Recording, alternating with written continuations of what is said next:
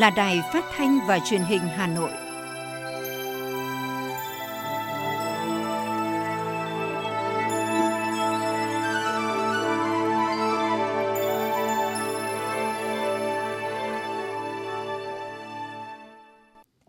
Kính chào quý vị và các bạn. Hôm nay thứ tư, ngày mùng 2 tháng 2, tức ngày mùng 2 Tết nhâm dần, chúng tôi xin kính chúc quý thính giả thân thiết trên sóng FM 90 MHz của Đài Phát thanh và Truyền hình Hà Nội một năm mới an khang, thịnh vượng và gặt hái được nhiều thành công. Thưa quý thính giả, Việt Nam trải qua nhiều biến động của thiên tai, dịch bệnh bất thường và cũng lập nhiều kỳ tích. Trong những ngày đầu năm mới này, nhiều nơi trên thế giới dịch bệnh vẫn đang có chiều hướng gia tăng, xuất hiện nhiều biến chủng mới và phức tạp thì người Việt Nam vẫn hy vọng và mong mỏi về một cái Tết đoàn viên ấm cúng, khởi đầu cho một năm mới yên vui và hạnh phúc. Mùng 1 Tết cha, mùng 2 Tết mẹ, mùng 3 Tết thầy là câu nói dân gian đã trở nên quen thuộc đối với mỗi người dân Việt Nam mỗi khi Tết đến xuân về. Nó gợi nhắc đến truyền thống uống nước nhớ nguồn tốt đẹp của dân tộc ta. Vâng, ăn Tết và chúc Tết bao giờ cũng để lại ấn tượng sâu đậm cho mọi người về tình thân đầm ấm trong mỗi gia đình. Theo thông lệ, mùng 2 Tết, các gia đình sẽ khởi hành sang thăm hỏi và chúc Tết bên nhà ngoại. Tết năm nay có lẽ lại là cái Tết đặc biệt nữa do ảnh hưởng của dịch Covid-19 mà mọi người, mọi nhà vẫn hạn chế gặp gỡ đến những chỗ đông người. Hòa cùng tiết trời xuân phơi phới đã tràn ngập khắp mọi nơi. Chúng tôi hy vọng các chương trình phát thanh đặc biệt mừng Đảng, mừng xuân, mừng đất nước và thủ đô đổi mới của Đài Phát thanh và Truyền hình Hà Nội sẽ góp phần làm cho không khí vui xuân đón Tết của quý thính giả thêm phần vui tươi và ý nghĩa. Sau đây xin mời quý thính giả cùng lắng nghe chương trình Thời sự phát thanh ngày mùng 2 tháng 2 năm 2022, tức mùng 2 Tết nhâm dần của chúng tôi.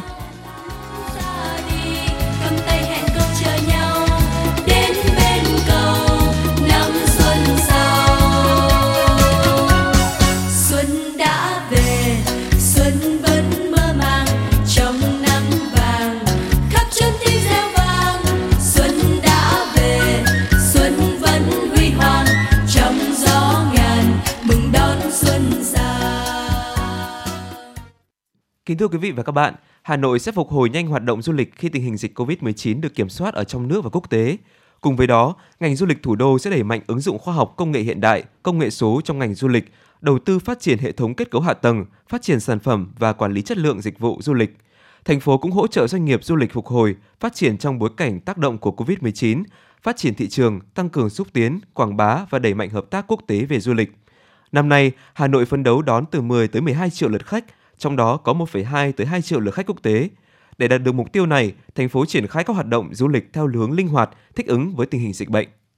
Thưa quý vị và các bạn, Bộ Lao động Thương binh và Xã hội có quyết định phê duyệt phương án điều tra về lao động, tiền lương và mức sống tối thiểu của người lao động trong các loại hình doanh nghiệp năm 2022. Kết quả điều tra là cơ sở để các cơ quan chức năng xem xét việc điều chỉnh mức lương tối thiểu năm 2023 và hoạch định chính sách về lao động, tiền lương tối thiểu trong các loại hình doanh nghiệp. Công tác điều tra được triển khai tại 18 tỉnh thành phố bao gồm Hà Nội, Hải Phòng, Cần Thơ, thành phố Hồ Chí Minh và các tỉnh thành phố như Hải Dương, Bắc Ninh, Quảng Ninh, Vĩnh Phúc, Hòa Bình, Thanh Hóa, Nghệ An, Đà Nẵng, Khánh Hòa, Đắk Lắk, Đồng Nai, Bình Dương, Bà Rịa Vũng Tàu, Long An.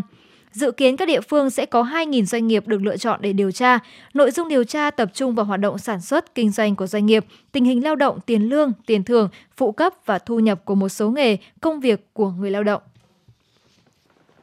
Từ ngày 1 tháng 2 năm 2022, mức phí làm hộ chiếu sẽ được áp dụng theo quy định của thông tư số 113/2021 mới được Bộ Tài chính ban hành. Theo đó, mức thu lệ phí cấp mới hộ chiếu như sau: hộ chiếu phổ thông trừ hộ chiếu phổ thông cấp theo thủ tục rút gọn, hộ chiếu ngoại giao, hộ chiếu công vụ, mức thu lệ phí 70 đô la Mỹ trên một quyền hộ chiếu phổ thông cấp theo thủ tục rút gọn, mức thu 35 đô la Mỹ một quyền Đồng thời, thông tư số 113/2021 sửa đổi, bổ sung mức thu phí đăng ký kết hôn với mức phí đăng ký kết hôn là 70 đô la Mỹ một vụ việc, đăng ký lại kết hôn là 120 đô la Mỹ một vụ việc. Bên cạnh đó, thông tư mới bãi bỏ điểm 3 mục 1, mục 2 phần A phụ lục 1 và điểm 2 phần B phụ lục 2 ban hành kèm theo thông tư số 264/2016 của Bộ trưởng Bộ Tài chính quy định mức thu, chế độ thu, nộp quản lý và sử dụng phí, lệ phí trong lĩnh vực ngoại giao áp dụng tại các cơ quan đại diện Việt Nam ở nước ngoài. Ủy ban nhân dân thành phố Hà Nội ban hành quyết định về việc phê duyệt đề án thí điểm thi tuyển chức danh trưởng phòng, chi cục trưởng, thủ trưởng đơn vị sự nghiệp công lập thuộc sở, ban ngành, Ủy ban nhân dân quận huyện thị xã và đơn vị sự nghiệp trực thuộc Ủy ban nhân dân thành phố Hà Nội. Thời gian thực hiện từ tháng 1 năm 2022 đến hết năm nay và tổng kết rút kinh nghiệm. Dự kiến sau kỳ nghỉ Tết Nguyên đán nhâm dần 2022, từ khoảng ngày mùng 7 tháng 2 đến ngày mùng 8 tháng 2, Hà Nội sẽ tổ chức dạy học trực tiếp với học sinh các khối lớp 7, 8, 9, 10, 11 và 12, đồng thời đưa ra phương án đảm bảo an toàn nhất cho học sinh. Về việc đưa ra mốc thời gian dự kiến đón trẻ mầm non và tiểu học quay lại trường học, Giám đốc Sở Giáo dục và Đào tạo Hà Nội nhấn mạnh, chỉ khi được tiêm mới tạo ra được sức đề kháng cho học sinh quay trở lại trường học. Về kế hoạch tiêm cho đối tượng học sinh từ 5 tới 11 tuổi, ngành y tế Hà Nội đang chủ trì phối hợp với các bên và báo cáo cấp trên để đợi nguồn vaccine, sau đó sẽ triển khai trong thời gian thích hợp. Cuộc thi viết thư quốc tế UPU lần thứ 51 đang diễn ra với chủ đề Em hãy viết thư gửi một người có tầm ảnh hưởng để trình bày lý do và cách thức họ cần hành động trước khủng hoảng khí hậu. Đối tượng tham gia là các em học sinh trên địa bàn thành phố Hà Nội từ 9 đến 15 tuổi. Thời gian nhận bài dự thi kéo dài đến ngày 2 tháng 3 năm 2022. Nơi nhận bài dự thi tại báo Thiếu niên Tiền Phong và Nhi Đồng, số 5, phố Hỏa Mã, phường Phạm Đình Hồ, quận Hai Bà Trưng, thành phố Hà Nội. Trong năm vừa qua, nước ta thường xuyên rơi vào tình trạng cạn kiệt nguồn máu dự trữ do ảnh hưởng nghiêm trọng từ dịch COVID-19. Năm 2022, toàn quốc phấn đấu tiếp nhận 1 triệu 480 nghìn đơn vị máu, quy đổi là 1 triệu 654 nghìn đơn vị máu. Tỷ lệ người hiến máu tình nguyện là 99%, tỷ lệ người hiến máu nhắc lại từ 50% đến 53%, tỷ lệ dân số hiến máu tương đương là 1,5%. Nhằm phục vụ tốt nhất nhu cầu đi lại của người dân, Sở Giao thông Vận tải Hà Nội yêu cầu Ban duy tu các công trình hạ tầng giao thông Hà Nội điều chỉnh tổ chức giao thông, bố trí thêm một số nút đèn tín hiệu giao thông tại nhiều tuyến đường nhằm đảm bảo an toàn giao thông. Cụ thể, Sở Giao thông Vận tải Hà Nội yêu cầu về pha đèn tín hiệu giao thông, phối hợp với Trung tâm Điều khiển Giao thông, Công an thành phố và các bên có liên quan tiếp tục theo dõi điều tra pha đèn tín hiệu giao thông cho phù hợp với lưu lượng phương tiện thông qua nút theo từng thời điểm trong ngày và trong tuần. Bộ Văn hóa Thể thao và Du lịch đã bổ sung vào danh mục di sản văn hóa phi vật thể quốc gia hai di sản của Hà Nội bao gồm lễ hội năm làng Mọc và lễ kết trạ Phú Mỹ Kiều Mai. Theo đó, lễ hội năm làng Mọc thuộc hai phường Nhân Chính quận Thanh Xuân và Trung Văn quận Nam Từ Liêm được tổ chức sau Tết Nguyên đán hàng năm. Đặc biệt, cứ sau 5 năm, lễ hội này sẽ tổ chức một kỳ hội lớn do một trong năm làng đứng ra đăng cai với nhiều nghi thức trọng thể, trò diễn hấp dẫn nhằm rước các thành hoàng du xuân, thưởng lãm cảnh quan năm làng và cầu cho quốc thái dân an. Còn lễ kết trạ Phú Mỹ Kiều Mai là hoạt động giao lưu văn hóa giữa hai làng Kiều Mai, phường Mỹ Đình 2, quận Nam Từ Liêm và Phú Mỹ, phường Phúc Diễn, quận Bắc Từ Liêm. Đây cũng là nét đẹp văn hóa, có phần tôn vinh, gìn giữ tình thương yêu trong cộng đồng làng xã. Thưa quý vị và các bạn, theo Sở Du lịch Hà Nội, do ảnh hưởng tiêu cực của đại dịch COVID-19 nên năm 2021, ngành du lịch tiếp tục bị ảnh hưởng xấu, thiệt hại nặng nề. Trước bối cảnh đó, ngành du lịch thủ đô đã kịp thời tham mưu Ủy ban Nhân dân thành phố thực hiện các biện pháp phòng chống dịch, chủ động triển khai kế hoạch, kịch bản phục hồi, phát triển hoạt động du lịch trở lại ngay từ đầu năm mới 2022 này. Để thích ứng an toàn phòng chống COVID-19 trong bối cảnh bình thường mới, ngành du lịch Hà Nội đã chỉ đạo toàn ngành, nhất là các điểm đến và khách sạn, cơ sở lưu trú tập trung cao độ cho công tác phòng chống dịch bệnh, nâng cao hơn nữa chất lượng dịch vụ, đảm bảo an toàn cho người lao động cũng như du khách đến với thủ đô. Khu sinh thái Đan Phượng là điểm du lịch cấp thành phố nên đã thu hút du khách đến nhiều địa phương để tham quan. Năm 2021 tiếp tục ảnh hưởng của dịch COVID-19 nên điểm du lịch tạm thời đóng cửa trong thời gian thực hiện giãn cách xã hội nên không có nguồn thu từ hoạt động du lịch. Bà Nguyễn Thị Hinh, trưởng ban quản lý điểm du lịch sinh thái Đan Phượng cho biết. Mỗi khi mà đón lượng khách vào cuối tuần, dịp cuối tuần, sau đó chúng tôi phải khử khuẩn toàn bộ Ờ, có một đội vệ sinh chuyên lau chùi vệ sinh và khử khuẩn. Từ khi mà hết giãn cách đến giờ là trong khu chúng tôi chưa phát hiện ra ờ, khách du lịch nào đến đây có nghi ngờ bị ờ, dịch Covid. Trong bối cảnh hoạt động du lịch quốc tế trên thế giới vẫn chưa thể kích hoạt trở lại, ngành du lịch thủ đô đã chủ động cơ cấu lại các sản phẩm du lịch mới tập trung thu hút du khách nội địa, đồng thời khởi động các sản phẩm du lịch trong tình hình mới. Hà Nội hiện có 3.722 cơ sở lưu trú du lịch với gần 70.000 phòng, trong đó có 589 khách sạn xếp hạng từ 1 đến 5 sao với trên 24.000 phòng, chiếm 15,8% tổng số cơ sở lưu trú du lịch. Có 28 khách sạn được Ủy ban Nhân dân thành phố ra quyết định phê duyệt là cơ sở y tế tập trung phục vụ công tác phòng chống dịch COVID-19 cho người nhập cảnh. Ông Phùng Gia Tuấn, Giám đốc công ty du lịch khám phá Mỹ kỳ vọng. Du lịch là một ngành kinh tế mang lại lợi nhuận rất là cao và cái du lịch ngoài cái việc là họ nó mang lại cho mình cái nguồn lực kinh tế đồng thời cũng là giúp ích cho xã hội thì thì với tôi á, là đặc biệt là tôi khai thác thị trường du lịch ừ, đi nước ngoài đi Mỹ thì tôi cho rằng là cái bức tranh của du lịch nó còn cực kỳ sáng nó và mình rất hy vọng vào cái cái bức cái cái ừ, cái, cái cái ánh sáng đó để nó sẽ phục hồi lại sớm và nó sẽ cho chúng tôi cái cơ hội để để để để duy trì vận hành lại cái doanh nghiệp mà chúng tôi đã cho ngủ đông hai năm nay rồi. Sở Du lịch Hà Nội đã trình Ban Thường vụ Thành ủy ban hành nghị quyết mới về phát triển du lịch thủ đô giai đoạn 2021-2025 và những năm tiếp theo, ban hành triển khai kế hoạch phục hồi, phát triển hoạt động du lịch thủ đô Hà Nội, thích ứng an toàn, linh hoạt, kiểm soát hiệu quả dịch COVID-19 năm 2022 năm 2023, đề xuất định hướng phát triển du lịch thủ đô thời kỳ 2021-2030, tầm nhìn đến năm 2040 để đạt được những mục tiêu này, từ nay đến cuối năm 2022 sẽ thực hiện triển khai hoạt động du lịch theo hướng linh hoạt, thích ứng với tình hình dịch bệnh. Bà Đào Thị Hồng, Phó Chủ tịch Ủy ban nhân dân huyện Đan Phượng cho biết. Huyện đã yêu cầu các cái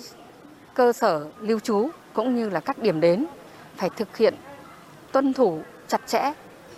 các quy định, các biện pháp về phòng chống dịch. Người quản lý cái điểm đến là phải xây dựng phương án phòng chống dịch này thực hiện đầy đủ các quy định phòng chống dịch. Nếu để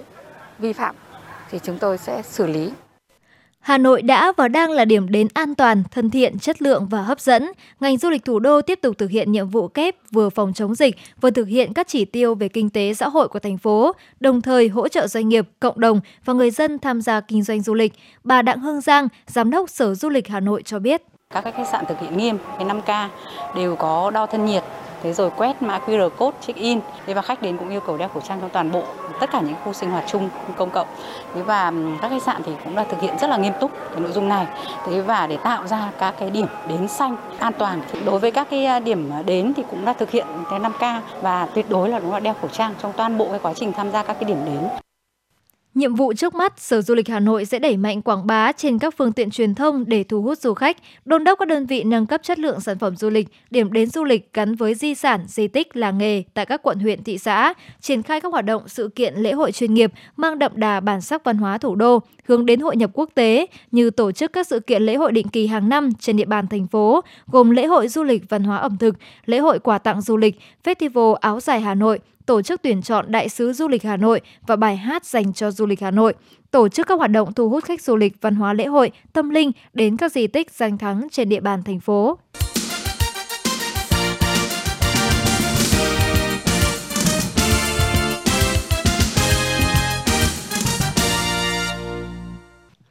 Thưa quý vị và các bạn, Tết đến xuân về, trên ban thờ tổ tiên hai bên mâm cỗ gia đình người Việt thường có những tấm bánh gai thể hiện nét đẹp văn hóa của dân tộc Việt Nam uống nước nhớ nguồn. Nhớ về tổ tiên, những người có công nuôi dưỡng sinh thành, mời quý vị và các bạn cùng về thăm làng nghề bánh gai Yên Sở, huyện Hoài Đức để cùng cảm nhận không khí đón xuân của vùng quê anh hùng giàu truyền thống cách mạng, có nghề làm bánh gai nổi tiếng đất Binh Kỳ. Ngôi làng Yên Sở đặc biệt nổi tiếng khắp vùng với nghề làm bánh gai truyền thống, nằm cách trung tâm Hà Nội về ngoại thành phía Tây chừng hơn 20 km. Đầu xuân nhâm dần, không khí đón Tết ở đây thật là vui vẻ và đầm ấm, niềm vui hiển hiện trên từng khuôn mặt, từng gia đình, bởi chính nơi đây, nghề làm bánh gai truyền thống đã đem lại sự phồn thịnh cho nhân dân trong xã. Người dân Yên Sở luôn tự hào là cái nôi chắt chiêu những tinh hoa của đất trời, làm nên nền sản vật mang đậm hương vị Tết với những tấm bánh gai phục vụ cho các gia đình trên khắp phố phường Hà Nội và mọi miền đất nước.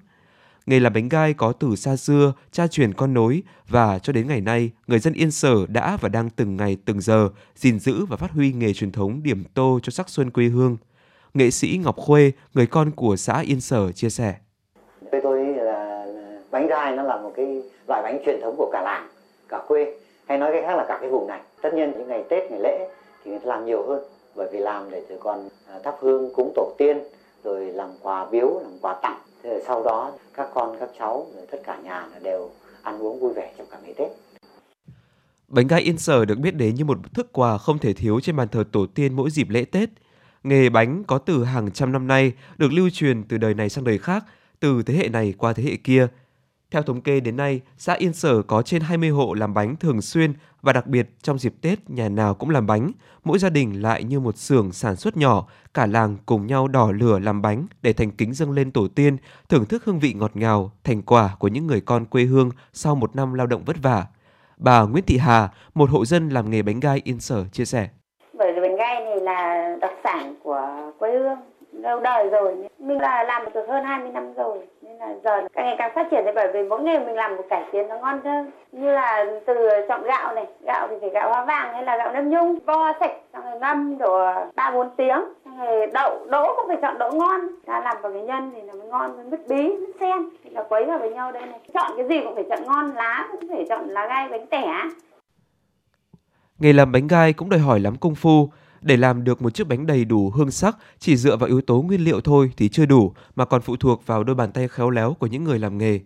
Từ cách chọn những bông gạo nếp to, mẩy cho tới cùi dừa, đường mật, thịt mỡ, vừng lạc, tất cả đều lựa chọn hết sức cẩn thận. Đặc biệt là lá gai, nguyên liệu không thể thiếu để tạo nên màu sắc và hương vị của bánh. Phải chọn lá nếp bánh tẻ loại to dày, cắt cả cành từ lúc còn tươi. Có như vậy mới có thể giữ được hương vị thơm ngon, ngọt dịu của bánh. Đỗ làm nhân phải là đậu xanh nguyên lõi, vỏ mỏng, vàng tươi, dẻo và có vị thơm tự nhiên. Bánh gai yên sở đỏ lửa quanh năm nhưng nhộn nhịp nhất là khi Tết đến xuân về. Trung bình mỗi chiếc bánh gai được bán buôn cho các nhà hàng khách sạn lễ hội, chùa chiền với giá cả dao động trong khoảng từ 4.000 tới 7.000 đồng một chiếc. Nhờ có nghề làm bánh gai truyền thống, kinh tế của người dân đã ổn định hơn hẳn. Nhiều hộ gia đình đã vươn lên thoát khỏi đói nghèo, đặc biệt sau khi thương hiệu bánh gai Yên Sở đã có chỗ đứng vững vàng trên thị trường, nghề bánh gai cũng không những tạo công an việc làm cho người dân mà còn tạo điều kiện cho nhiều gia đình phát triển kinh tế. Không chỉ có thể lo cho con cái ăn học nên người mà nhiều hộ còn có ăn của để. Ông Nguyễn Văn Hoan, Phó Chủ tịch Ủy ban nhân dân xã Yên Sở, huyện Hoài Đức cho biết. Bánh gai thì đúng là nghề truyền thống nhưng còn đến Tết thì nhà nào cũng làm 2007 địa phương cũng được công nhận là là làng nghề là chế biến nông sản thực phẩm. Bánh gai Yên Sở thì là quanh vùng này thì nói đến bánh gai Yên Sở thì ai người ta không thể chê được. Với nguyên liệu tinh khiết, hương vị thơm ngon, bánh gai Yên Sở đã trở thành thức quà không thể thiếu trong mỗi dịp Tết đến xuân về, khẳng định thương hiệu đặc sản nổi tiếng, tạo nên sắc xuân trên quê hương giàu truyền thống lịch sử văn hóa. Thưa quý vị, sau hơn một năm triển khai hệ thống khám chữa bệnh từ xa, hàng trăm cuộc hội trần, hàng chục ca mổ mà bác sĩ tuyến trên chỉ đạo, hướng dẫn tuyến dưới thực hiện thành công. Qua hình thức này, nhiều ca bệnh phức tạp đã được các bác sĩ hội trần và cứu sống kịp thời, không cần phải lên tuyến trên. Đặc biệt có những điểm cầu được kết nối từ vùng sâu, vùng xa như Trường Sa, Cô Tô, Mường Nhé. Việc triển khai công nghệ khám chữa bệnh từ xa, telehealth giúp tuyến dưới nhận được các kỹ thuật ở tuyến trên sâu hơn, nhanh hơn và rộng hơn. Tính đến nay, 100% cơ sở y tế tuyến huyện đã được kết nối khám chữa bệnh từ xa, telehealth.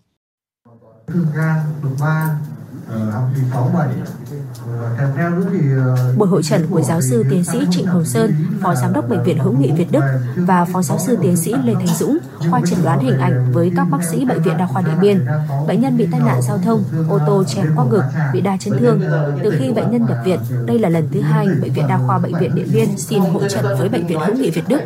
Trước đây khi chưa có hội trần khám chữa bệnh từ xa, các bác sĩ phải đi vài trăm cây số để hỗ trợ cho bệnh viện và người bệnh vừa mất thời gian và công sức, song hiệu quả thu được không cao. Nhờ có khoa học công nghệ kết nối, các cơ sở y tế được kết nối liên tục, không chỉ tuyến huyện mà còn tuyến xã, thậm chí kết nối với cả bác sĩ thực hiện dịch vụ và ở tại nhà bệnh nhân, giảm thời gian chi phí cho bệnh nhân, giảm quá tải cho bệnh viện, nâng cao năng lực chuyên môn cho cán bộ y tế tuyến dưới. Với việc cập nhật thông tin bệnh nhân sẽ được hưởng chất lượng khám chữa bệnh như ở tuyến trung ương.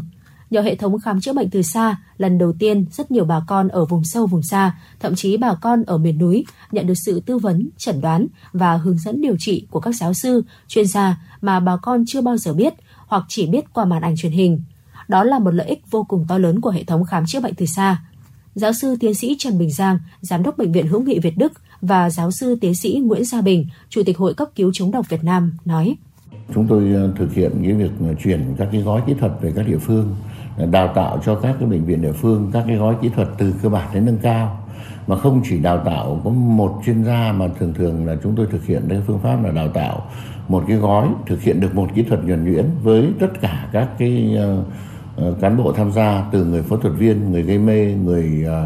uh, điều dưỡng để làm sao mà khi mà đã chuyển giao kỹ thuật thì các bạn phải thực hiện được một cách uh, nó bền vững. Với cái thời đại bây giờ qua internet thì nó không có khoảng cách hai nó không có số lượng chúng ta có thể tận dụng được rất nhiều nhưng ngược lại thì các dữ liệu đưa vào thì nó phải là chính xác khó nhất của người thầy thuốc lâm sàng đó là nhận định các triệu chứng phân tích các triệu chứng dấu hiệu để làm sao đưa ra quy tập nó về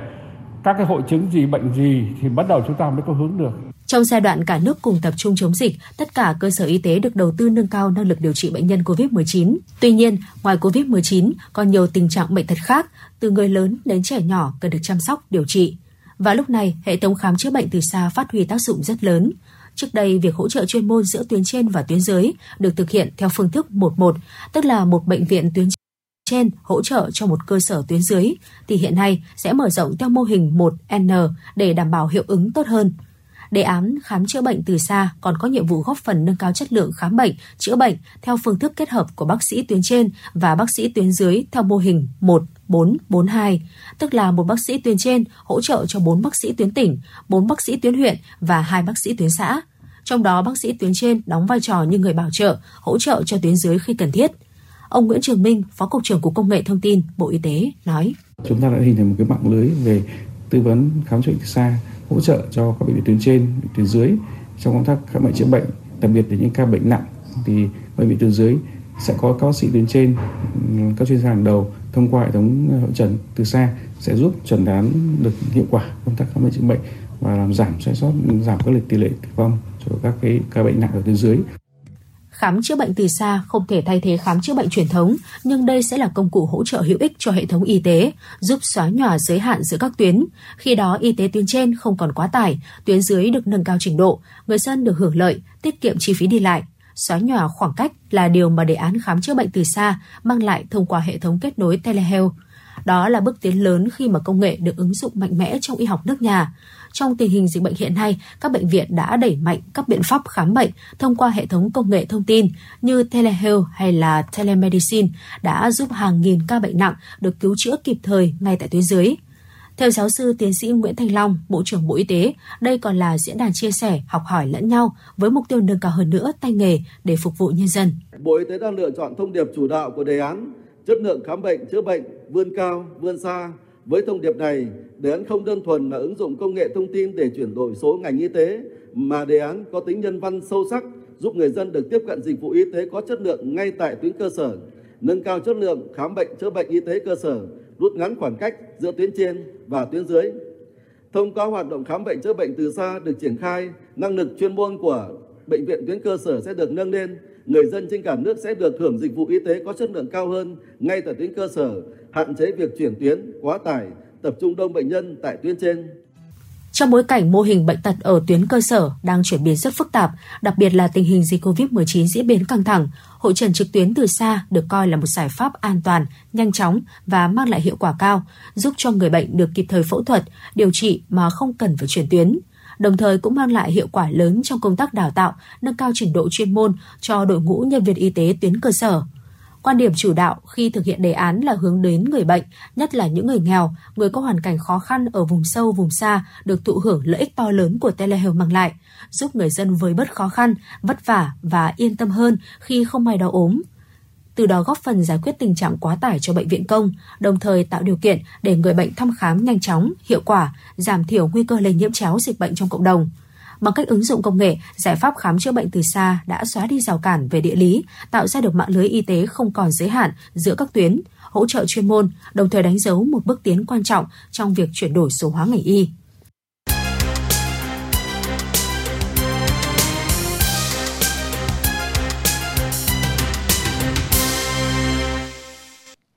quý vị và các bạn, sau đây là phần tin thế giới. Cơ quan mua sắm quốc phòng Pháp đã tiếp nhận chiếc máy bay tuần tra săn ngầm Alentiquet 2 và chuyển giao cho Hải quân Pháp tại căn cứ Len Baltic. Đây là chiếc thứ 6 mới được hiện đại hóa cho Hải quân Pháp. Dự kiến đến năm 2024, tổng cộng sẽ có 18 máy bay tuần tra săn ngầm ATL-2 được hoàn thành nâng cấp.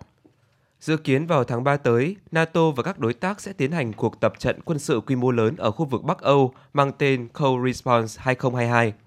Cuộc tập trận sẽ có sự tham gia của tàu khu trục Mỹ và 35.000 binh sĩ từ 28 nước.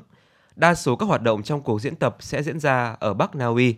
Cuộc tập trận diễn ra trong bối cảnh căng thẳng giữa Nga và NATO ngày càng gia tăng liên quan tới việc mở rộng của NATO tại châu Âu mà Moscow coi là mối đe dọa đối với an ninh quốc gia. Thưa quý vị và các bạn, nhà sản xuất máy bay Airbus đã quyết định hủy hợp đồng cung cấp 50 máy bay chở khách A321 trị giá 6 tỷ đô la Mỹ với Qatar Airways, làm leo thang căng thẳng trong cuộc chiến pháp lý giữa hai bên. Vụ việc được cho là liên quan đến chất lượng sơn trên những chiếc máy bay A350 do Airbus bàn giao cho Qatar Airways thời gian qua. Cục Dự trữ Liên bang Mỹ đang gặp khó khi đứng giữa lạm phát tăng cao và dịch bệnh chưa thuyên giảm, đó là Omicron. Điều này ảnh hưởng không nhỏ tới các hoạt động kinh tế, vì vậy, nâng lãi suất khi nào và nâng tiến độ ra sao để vừa hạ nhiệt lạm phát vừa không khiến doanh nghiệp hụt hơi là một bài toán khó vào lúc này. Bộ Ngoại giao Cuba cho biết tất cả trẻ em trên 2 tuổi ở đảo quốc vùng Caribe này đều đã được tiêm chủng vaccine ngừa COVID-19, đồng thời đánh giá chiến dịch tiêm chủng quốc gia đã đạt được kết quả xuất sắc. Cuba cũng được đánh giá là rất thành công trong việc chữa trị cho bệnh nhân nhiễm virus SARS-CoV-2 với tỷ lệ khoảng 99% được chữa khỏi bệnh tính tới thời điểm hiện nay. Một số chuyên gia của Tổ chức Y tế Thế giới WHO cho rằng để tuyên bố đại dịch chấm dứt hay chưa không chỉ phụ thuộc vào số ca lây nhiễm mà còn vào mức độ nặng và tác động lâu dài của bệnh.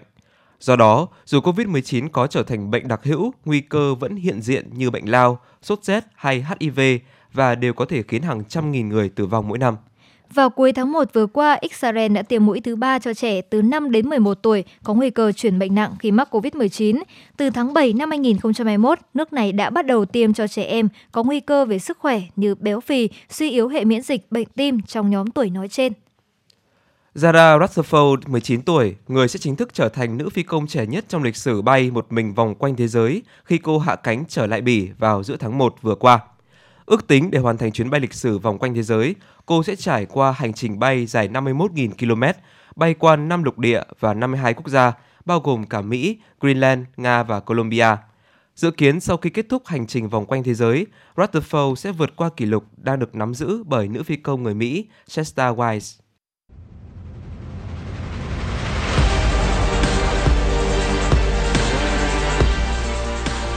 Bản tin thể thao Bản tin thể thao